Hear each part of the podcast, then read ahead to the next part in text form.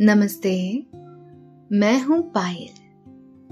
आज सुनिए लेखक रजत की लिखी स्लीप स्टोरी राजा और लोहार भाग दो। परीक्षा जीवन का महत्वपूर्ण हिस्सा होता है। जीवन के हर पड़ाव पर हमें किसी न किसी रूप में कोई ना कोई परीक्षा देनी होती है। और एक सफल जीवन उसी के द्वारा निर्धारित होता है। इस कहानी में भी राजकुमार अरविंद और लोहार उदय एक महत्वपूर्ण परीक्षा से गुजर रहे हैं।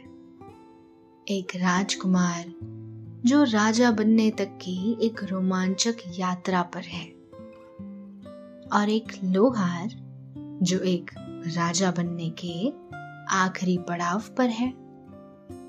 आइए, जानते हैं इस रहस्यमयी कहानी में आगे क्या होता है। क्या राजकुमार अरविंद राजा बनेंगे? या लोहार उदय राजा बनेंगे? आइए, इस राज से पर्दा उठाते हैं। लेकिन ये जानने से पहले आप अपने आसपास की सारी लाइट्स ऑफ़ करके आराम से लेट जाएँ। अपनी आँखें धीरे से बंद कर लीजिए। थोड़ा सा अपने शरीर को आराम दीजिए। थोड़ा और आराम। अपने शरीर को बिल्कुल ढीला छोड़ दीजिए। कोई टेंशन नहीं, कोई तनाव नहीं। अपने दिमाग में चल रहे सभी विचारों को, चिंताओं को त्याग दें। एक शांति सी महसूस करें। सभी नेगेटिव पॉजिटिव विचारों को धीरे धीरे निकाल दें। हाथों को सीधा करके अपनी कमर के साइड में रख लीजिए। अब अपनी सांसों पर ध्यान लगाएँ। इसको धीमे या तेज नहीं करना है। बस ध्यान देना है कि कैसे?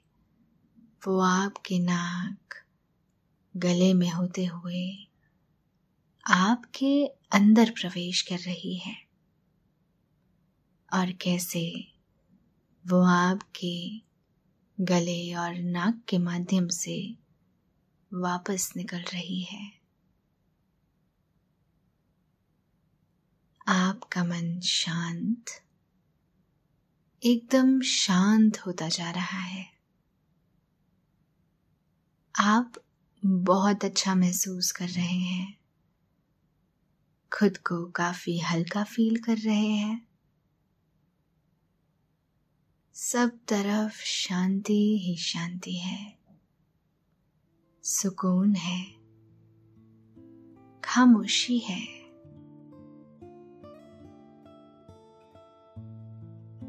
बुज़ुर्ग ने अरविंद की ओर देखकर लोहे के टुकड़े की तरफ़ इशारा किया और हथौड़ा उनकी तरफ़ बढ़ा दिया।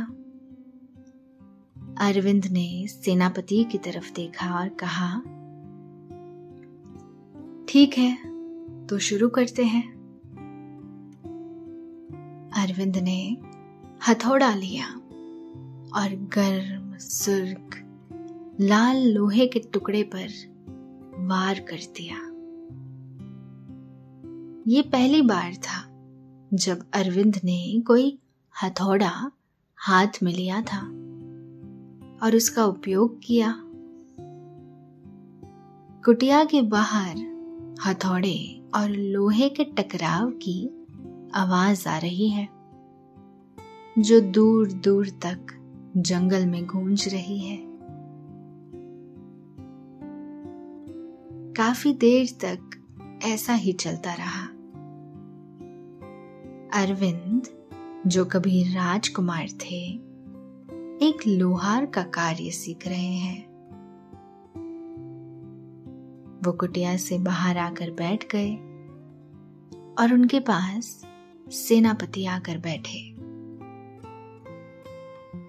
पानी पीते हुए अरविंद ने कहा, हमें यहाँ कब तक रहना होगा? सेनापति ने जवाब दिया, जब तक आप इस कार्य में निपुण ना हो जाए, या कम से कम ये कार्य करने योग्य ना हो जाए। अरविंद ने कहा, निपुणता हासिल करने में तो समय लग जाएगा। सेनापति ने कहा, उसके बाद हम ताजपुर गाँव चलेंगे। जो एक बेहद खूबसूरत जगह है। पहाड़ी के पास बसा एक गाँव। सेनापति ने कुछ सोचते हुए कहा। तो उस पर अरविंद ने कहा, उम्मीद है, मुझे भी वहाँ ऐसा ही कुछ लगेगा। कुछ देर दोनों शांत बैठे रहे। सेनापति रणवीर ने कहा, अगर आपको राजा बनना है तो राजा चित्रभानु की दी गई इस परीक्षा में सफल होना होगा। अरविंद ने कहा, ये एक परीक्षा है। सेनापति ने कहा हाँ आपके लिए तो ये एक परीक्षा ही है। अरविंद ने कहा, मुझे नहीं पता महाराज ने क्या सोचकर मुझे इस परिस्थिति में डाला है। शायद उन्हें लगता है एक लोहार की ज़िंदगी जीने से मैं एक बेहतर इंसान बन पाऊँगा। सेनापति ने कहा, यही तो उनका लक्ष्य है। अरविंद ने कहा वैसे वो बरसों से इस लक्ष्य के पीछे लगे हुए हैं। पर मैं सुधर नहीं पाया।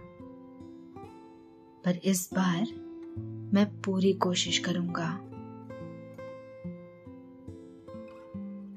ये कहकर अरविंद ने मन ही मन कहा, मुझे बस ये समय निकालना है किसी भी तरह से। एक बार यहाँ से निकल जाऊँ, फिर तो राजा बन ही जाऊँगा।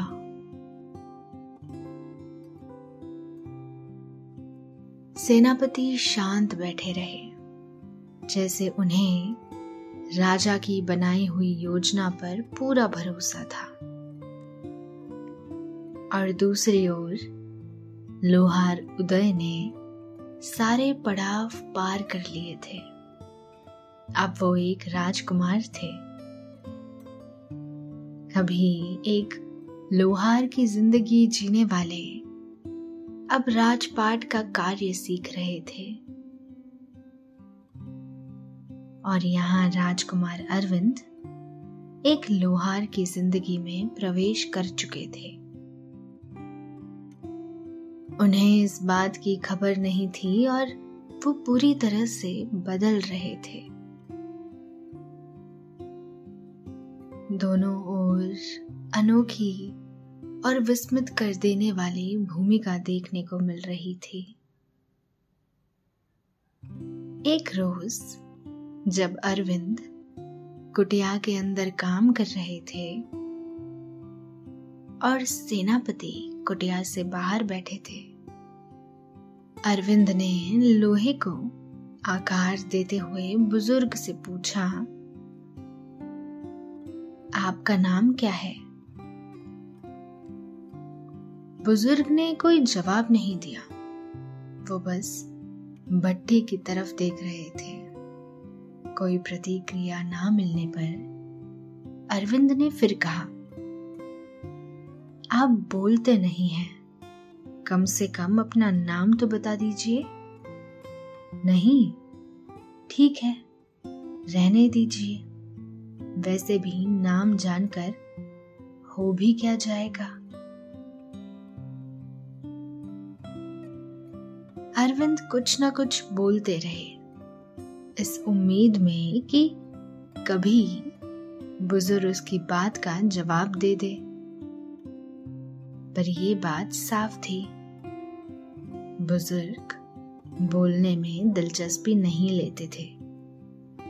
वो सिर्फ़ इशारों में बात करते थे। कभी मुस्कुरा देते थे तो कभी कोई गलती हो जाने पर आँखों से ही सतर्क कर देते थे। अरविंद लगातार अपने कार्य में व्यस्त रहता। एकाएक उसे हथौड़े की थाप के बीच में एक अलग आवाज़ आई। वो रुक गए और सुनने लगे। कुछ क्षण बाद एक और आवाज़ आई। एक सीटी बजने की आवाज़। अरविंद ने बुज़ुर्ग की तरफ़ देखा। बुज़ुर्ग अपनी जगह से उठकर बाहर जाने लगे। अरविंद भी बाहर की तरफ़ गए और सेनापति से पूछा, ये किसकी आवाज़ है? सेनापति ने बुज़ुर्ग की ओर देखते हुए कहा, लगता है वो आ गई है। चलो, उन्हें लेकर आते हैं। अरविंद, आप यहीं रुको, हम आते हैं। अरविंद ने कहा, नहीं, मैं भी चलता हूँ। हो सकता है मेरी कोई ज़रूरत पड़ जाए।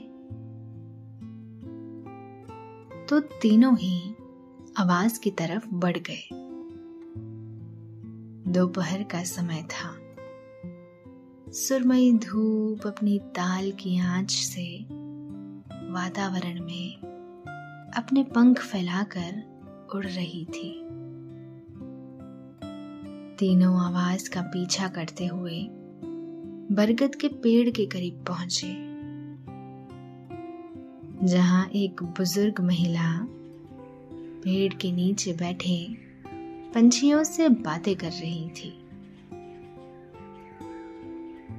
बहुत से अलग अलग तरह के पंछी उन्हें घेर कर बैठे हुए थे। दूर से देखने पर ऐसा लग रहा था जैसे वो महिला उन्हें कोई बहुत ही दिलचस्प अफसाना सुना रही थी। तीनों उससे कुछ दूरी पर खड़े हुए थे। महिला ने उन्हें देखा और पंछियों को जाने के लिए कहा। तभी पंछी आवाज़ करते हुए उड़ गए। बुज़ुर्ग उनके पास गए तो महिला ने कहा, कितनी देर से सीटी बजा रही थी। कान में रुई डालकर सोए थे क्या? बुज़ुर्ग ने जवाब दिया, अरे नहीं, हथौड़े की आवाज़ में आपकी आवाज़ सुनाई ही नहीं दी। कुछ दूरी पर अरविंद ने बड़ी हैरानी के साथ सेनापति से कहा, ये बोलते भी हैं?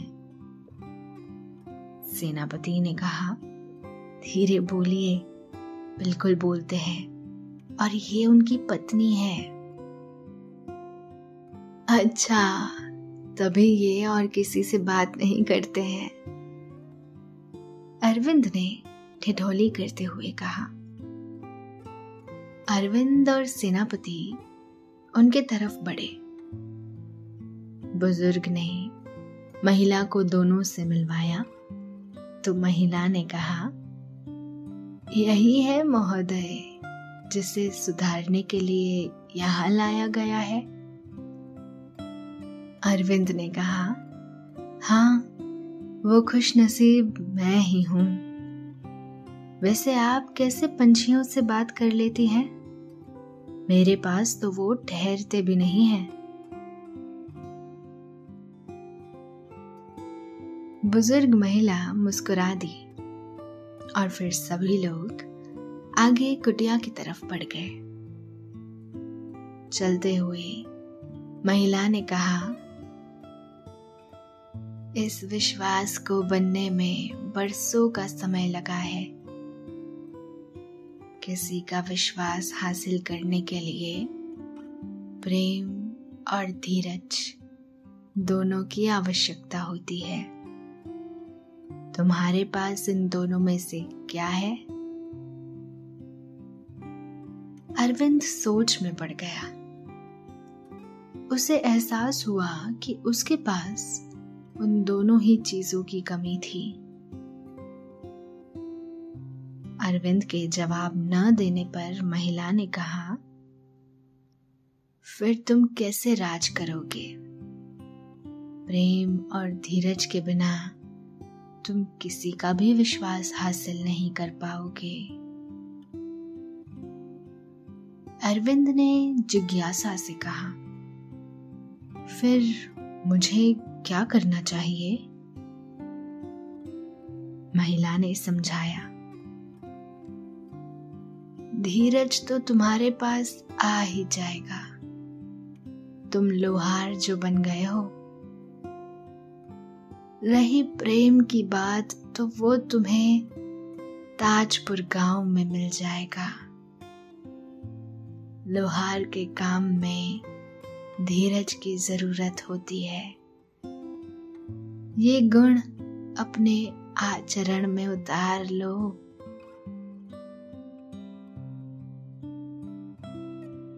अरविंद ने उनकी बात का कोई जवाब नहीं दिया। बस उनकी बातें सुनते रहे। वो एक प्रभावी महिला थी, जो उनकी बातों में भी झलकता था। अरविंद उनकी बातों को अनसुना नहीं कर पाए, जैसे कि वो आमतौर पर दूसरों की बातों को करते आए थे। सभी कुटिया पहुँचे। अरविंद बिना कहे अपने अभ्यास में व्यस्त हो गए। महिला की बातों का उन पर गहरा असर हुआ था। दिन ढलते रहे, रातों के दिए जलते रहे और फिर बुझते रहे। चाँद, सूरज आसमां में डुबकियाँ लगाते रहे। समय यूँ ही बीतता रहा। और वो दिन भी आ गया जब अरविंद और सेनापति बुज़ुर्ग और महिला से विदा लेकर भूल भुलैया के जंगल से निकलकर ताजपुर गाँव आ गए। उधर राज्य में उदय को राजगद्दी पर बैठा दिया गया था और उन्हें राजपाट का काम सौंप दिया गया था। उदय के कार्य की वाहवाही होने लगी थी। सभी मंत्रीगण उनकी प्रेम और मेहनत की प्रशंसा करते थे। प्रजा उनकी मुरीद होने लगी थी। और दूसरी ओर अरविंद और सेनापति गाँव में प्रवेश कर चुके थे। रास्ते में सेनापति रणवीर ने अरविंद को बताया, इस गाँव में आपका नाम उदय होगा। कोई आपको लोहार कहेगा तो कोई उदय। यहाँ आपको ऐसा प्रतीत होगा जैसे सब आपको जानते हैं। आपको भी ऐसा ही दर्शाना है कि आप भी उन्हें जानते हैं। गाँव पहुँचने पर मैं आपको कुछ महत्वपूर्ण लोगों से मिलवा दूँगा, जिन्हें आपको जानना चाहिए। अरविंद ने कहा, पर वहाँ के सब लोग मुझे पहले से कैसे जानते हैं? सेनापति ने कहा, ये सब राजा की योजना का हिस्सा है। गाँव वाले ऐसा दर्शाएँगे जैसे आप सिर्फ़ कुछ समय के लिए मेरे साथ कार्य के लिए बाहर गए थे। और सबसे ज़रूरी बात, आपका चरित्र यहाँ प्रेम भाव वाला होगा। आपको यहाँ सभी का आदर करना होगा। फिर वो किसी भी उम्र का क्यों ना हो, वो सभी भी आपके साथ इसी तरह पेश आएँगे। अरविंद ने कहा, ठीक है, और मुझे यहाँ कब तक रहना होगा? सेनापति ने बताया जब समय पूरा होगा, मैं स्वयं आ जाऊँगा। आपको यहाँ आम दिनचर्या का ही पालन करना होगा। आपके पास लोग जो भी कार्य लेकर आए, वो आप उन्हें करके दें। आखिरकार, आप एक लोहार जो है। आप सबके लिए उदय हैं। अरविंद ने ठिठोली करते हुए कहा, जी बिल्कुल। अच्छा हुआ आपने मेरा नाम ही बदला, चेहरा नहीं। दोनों के गाँव पहुँचने पर लोग रास्ते में ही अरविंद को नमस्कार और प्रणाम करने लगे। शुरू में तो अरविंद ठीक से जवाब नहीं दे पाया। फिर वो भी सबको नमस्कार और प्रणाम करने लगा। दोनों उदय लोहार के घर पहुँचे। सेनापति ने कहा, अब यही आपका घर है, जब तक आप यहाँ रहते हैं। मैंने आपको सभी ज़रूरी लोगों से मिलवा दिया है। आपको इस तरह पेश आना है जैसे आप उन्हें बरसों से जानते हैं। मैं अब चलता हूँ। अरविंद ने तुरंत कहा, अरे, आप कहाँ जा रहे हैं? सेनापति ने कहा, फ़िक्र ना करें। मेरी नज़र हमेशा आप पर बनी रहेगी। और एक बात। जिस लिए आप यहाँ आए हो, उस पर ध्यान देना। इतना कहकर सेनापति वहाँ से चले गए। अरविंद चाहते तो राज्य की ओर जा सकते थे, पर उन्होंने ऐसा नहीं किया। उनके अंदर बदलाव का बीज पनप चुका था। उनके अंदर पहले से ही एक दिव्य घटना ने आकार लेना शुरू कर दिया था। जब वो उस भूल भुलैया वाले जंगल में थे, उन्हें अपने अंदर के बदलाव का पता भी नहीं चला। जब वो बुज़ुर्ग महिला आई, तब पहली बार उन्हें इसका आभास हुआ।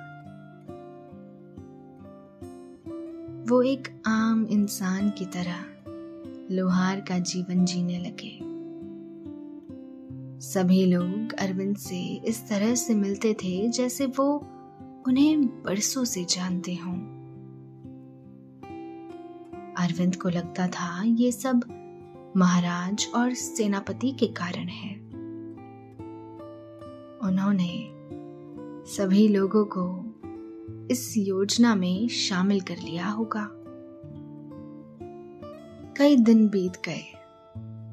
अरविंद को देखकर कोई ये नहीं कह सकता कि ये कभी कोई प्रेम भाव ना रखने वाले इंसान हुआ करते थे, जो सिर्फ़ खुद के बारे में सोचते थे।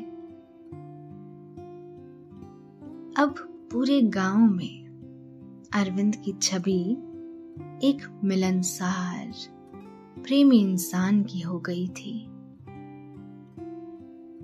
जिस तरह उदय वहाँ राज्य में एक नई किरण की तरह साबित हुए, उसी तरह यहाँ अरविंद गाँव में एक सुनहरी भोर की तरह।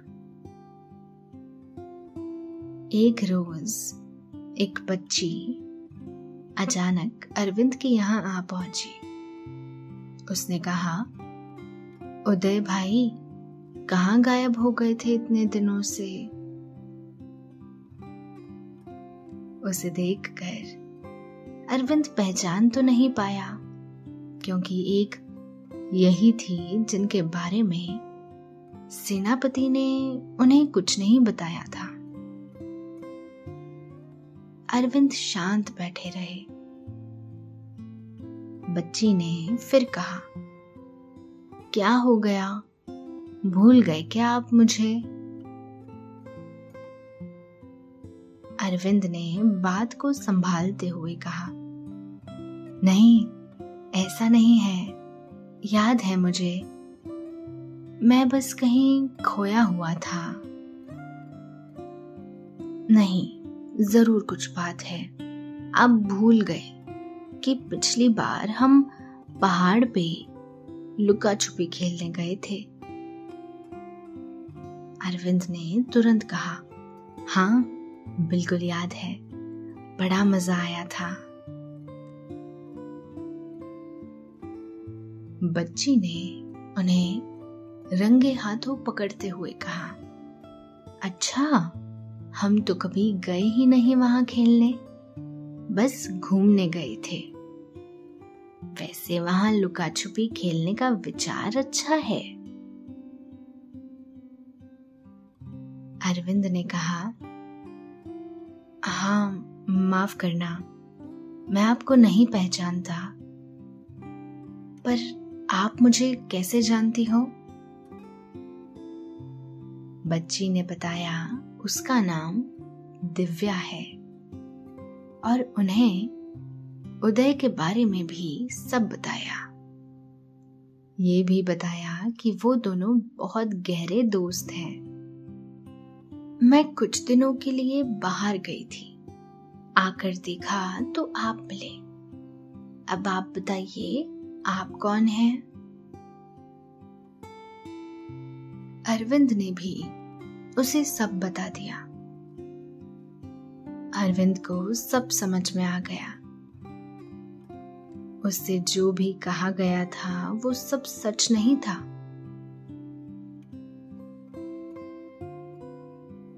लोहार उदय वास्तव में एक इंसान है, जिसकी जगह वो आज था।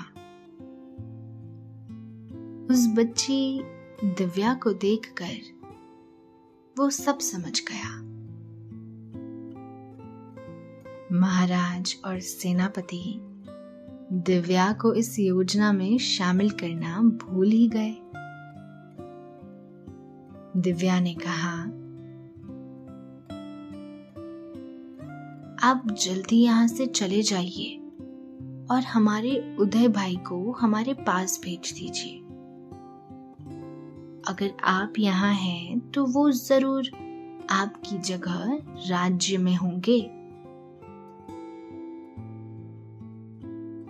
अरविंद ने सोचते हुए कहा, नहीं, अगर सब यही चाहते हैं कि मैं यहीं रहूँ तो मुझे यहीं रहना चाहिए। दिव्या ने कहा, आपका पता नहीं पर उदय भाई वहाँ नहीं रहना चाहते होंगे। उन्हें अपनी जीवन शैली से प्यार था। उन्हें कोई राजपाट नहीं चाहिए। आपको उन्हें यहाँ लाना होगा। मुझे उनसे मिलना है। और आखिरकार अरविंद राज्य जाने के लिए राज़ी हो गए। पर उन्होंने तय किया कि वो एक लोहार के भेष में ही जाएँगे। वो राज्य में दाखिल हुए और खुफिया रास्ते से महल में और फिर सीधा अपने कक्ष में, जहाँ उनके सामने लोहार उदय एक राजा के भेष में विराजमान थे। रात का समय था हर तरफ़ शांति थी। उदय अरविंद को देखकर चौंके नहीं, बल्कि उन्होंने कहा, राजकुमार अरविंद, हमें पता था, आप एक रोज ज़रूर आएँगे। आइए, बैठिए। अरविंद ने कहा, आप कौन हैं? ये सब क्या है और ये किस तरह का षड्यंत्र है हमारे खिलाफ? उदय ने कहा यह आपके खिलाफ नहीं, बल्कि प्रजा की भलाई के लिए बनाई गई योजना थी। महाराज को लगता था, आप एक अच्छे राजा साबित नहीं होंगे। इसीलिए उन्होंने मुझे खोजा। और अब सब आपके सामने है। अरविंद ने कहा, ये सही है। पहले मैं इस काबिल नहीं था, पर अब मैं इस काबिल हूँ। उदय ने कहा तो साबित कीजिए, कल मैं इस कक्ष में ही रहूँगा और आप राजा बनकर सबके सामने जाइएगा। देखते हैं आप कितना बदले हैं। अरविंद इस बात पर राज़ी हो गए। सुबह हुई। अरविंद ने राजा की पोशाक पहनी। हालाँकि, काफ़ी समय से वो एक लोहार का जीवन जी रहे थे। पर उन्हें अब जरा भी संकोच नहीं था खुद पर। उन्होंने दिन शुरू किया और एक यादगार दिन में बदल दिया। महाराज चित्रभानु अरविंद के पास आए और कहा, आज तुमने कमाल कर दिया उदय। अरविंद को ये सुनकर अच्छा भी लगा और नहीं भी। वो कक्ष में आए और कहा मैं जा रहा हूँ वापस। ये राज्य आप ही संभालिए। पर क्यों? आज तो आपने अच्छे काम किए हैं। सभी आपसे प्रसन्न हैं। अरविंद ने कहा, वो मुझसे नहीं, आपसे प्रसन्न है। मेरी इतनी प्रशंसा कभी नहीं हुई। उदय ने कहा क्योंकि आप पहले की तरह नहीं रहे। आप बदल गए हैं। दोनों कुछ देर शांत बैठे रहे। फिर उदय ने कहा, ठीक है, मेरे पास एक उपाय है। अरविंद ने कहा, कैसा उपाय? उदय ने कहा कुछ दिन हम दोनों मिलकर इस राज्य की बागदौड़ संभालते हैं। कभी आप राजा बने, कभी मैं बनता हूँ। अगर कुछ दिन बाद भी आपको ऐसा लगे कि आपको जाना चाहिए तो आप चले जाइएगा। अरविंद इस बात पर भी राज़ी हो गए। उन्हें समझ में आ गया। उदय एक कमाल के इंसान है। दोनों बारी बारी से राजपाट संभालने लगे। कभी दोनों दिन में कई दफ़ा एक दूसरे की जगह ले लेते थे। कई बार यूँ होता कि दोनों ही राजा बने रहते थे। एक सभा में होते तो दूसरा राज्य के दौरे पर। राज्य में ये बात भी फैलने लगी कि राजा अरविंद के पास कोई दिव्य शक्तियाँ हैं, जिससे वो एक ही समय पर दो जगह उपस्थित रह सकते हैं। दिन और रातें बीतती गई और दोनों गहरे दोस्त बन गए। एक रोज जब कक्ष में बैठकर दोनों बातचीत कर रहे थे, तभी महाराज चित्रभानु, सेनापति रणवीर और मंत्री राजवीर आ गए। अरविंद उन्हें देखकर हैरान रह गए। उन्हें लगा उनका राज अब सबके सामने आ गया है। उदय और उनका राज। तीनों उनकी तरफ़ देखकर तालियाँ बजाने लगे। अरविंद ने हैरान होकर उदय की तरफ़ देखा। उदय मुस्कुराते हुए आगे बढ़े और सभी के साथ मिलकर ताली बजाने लगे। अरविंद को कुछ समझ नहीं आया, ये सब क्या हो रहा है? महाराज चित्रभानु ने कहा, हम बेहद प्रसन्न हैं कि आप अपनी परीक्षा में सफल रहे। सभी को आप पर गर्व है। अरविंद ने कहा, मैं समझा नहीं। सेनापति ने समझाते हुए कहा, अब तक जो कुछ भी आपके साथ हुआ सब एक योजना का हिस्सा था। अकेला जंगल जाना, लोहार बनना और फिर इस राज्य में आकर राजा के पद को संभालना।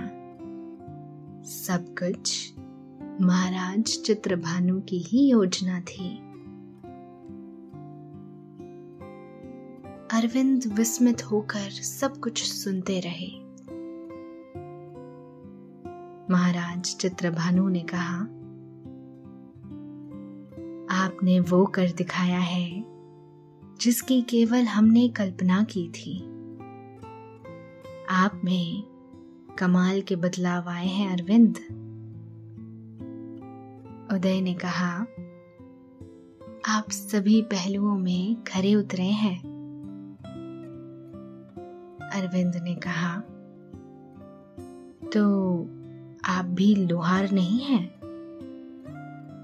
उदय ने कहा, नहीं, ऐसा नहीं है। मैं एक लोहार ही हूँ और आगे भी वही रहूँगा। सभी ने अरविंद को बधाई दी और बताया, उदय सिर्फ़ राजा के पद को संभाल रहे थे, पर उनका राज्य अभिषेक नहीं किया गया था। कल आपका राज्य अभिषेक होगा, राजा अरविंद। अगली सुबह राजा अरविंद का राज्य अभिषेक हुआ। पूरे राज्य में जश्न मनाया गया। राजा अरविंद ने राज्य की बागदौड़ अपने हाथों में ली। लोहार उदय का जाने का समय भी नज़दीक आ गया। सभी ने उन्हें खुशी खुशी विदा किया। उदय अपने गाँव ताजपुर पहुँचे और घर पहुँचते से ही वहाँ दिव्या आ गई। उसने कहा, उदय भाई, आपने कितनी देर लगा दी आने में? उदय ने कहा, माफ़ करना दिव्या। दिव्या ने कहा, जरा रुको, ये क्या, आप उदय भाई नहीं हो? आप फिर से राजकुमार अरविंद हो? राजा अरविंद ने कहा, आपने मुझे पहचान लिया दिव्या। दिव्या ने कहा तो फिर उदय भाई कहाँ है? राजा अरविंद ने कहा, वो राजा बनकर राजपाट संभाल रहे हैं। दिव्या ने परेशान होकर कहा, ओहो, अब ये कौन सी योजना है? राजा अरविंद ने मुस्कुराते हुए कहा, ये मेरी योजना है। अब देखते जाइए मैं क्या क्या करता हूँ। रात के रथों में बैठकर नींद आपकी खिड़की से आपके कमरे में प्रवेश कर चुकी है। और आप नींद में गुम हो चुके हैं। आपको नींद आ रही है। शुभ रात्रि।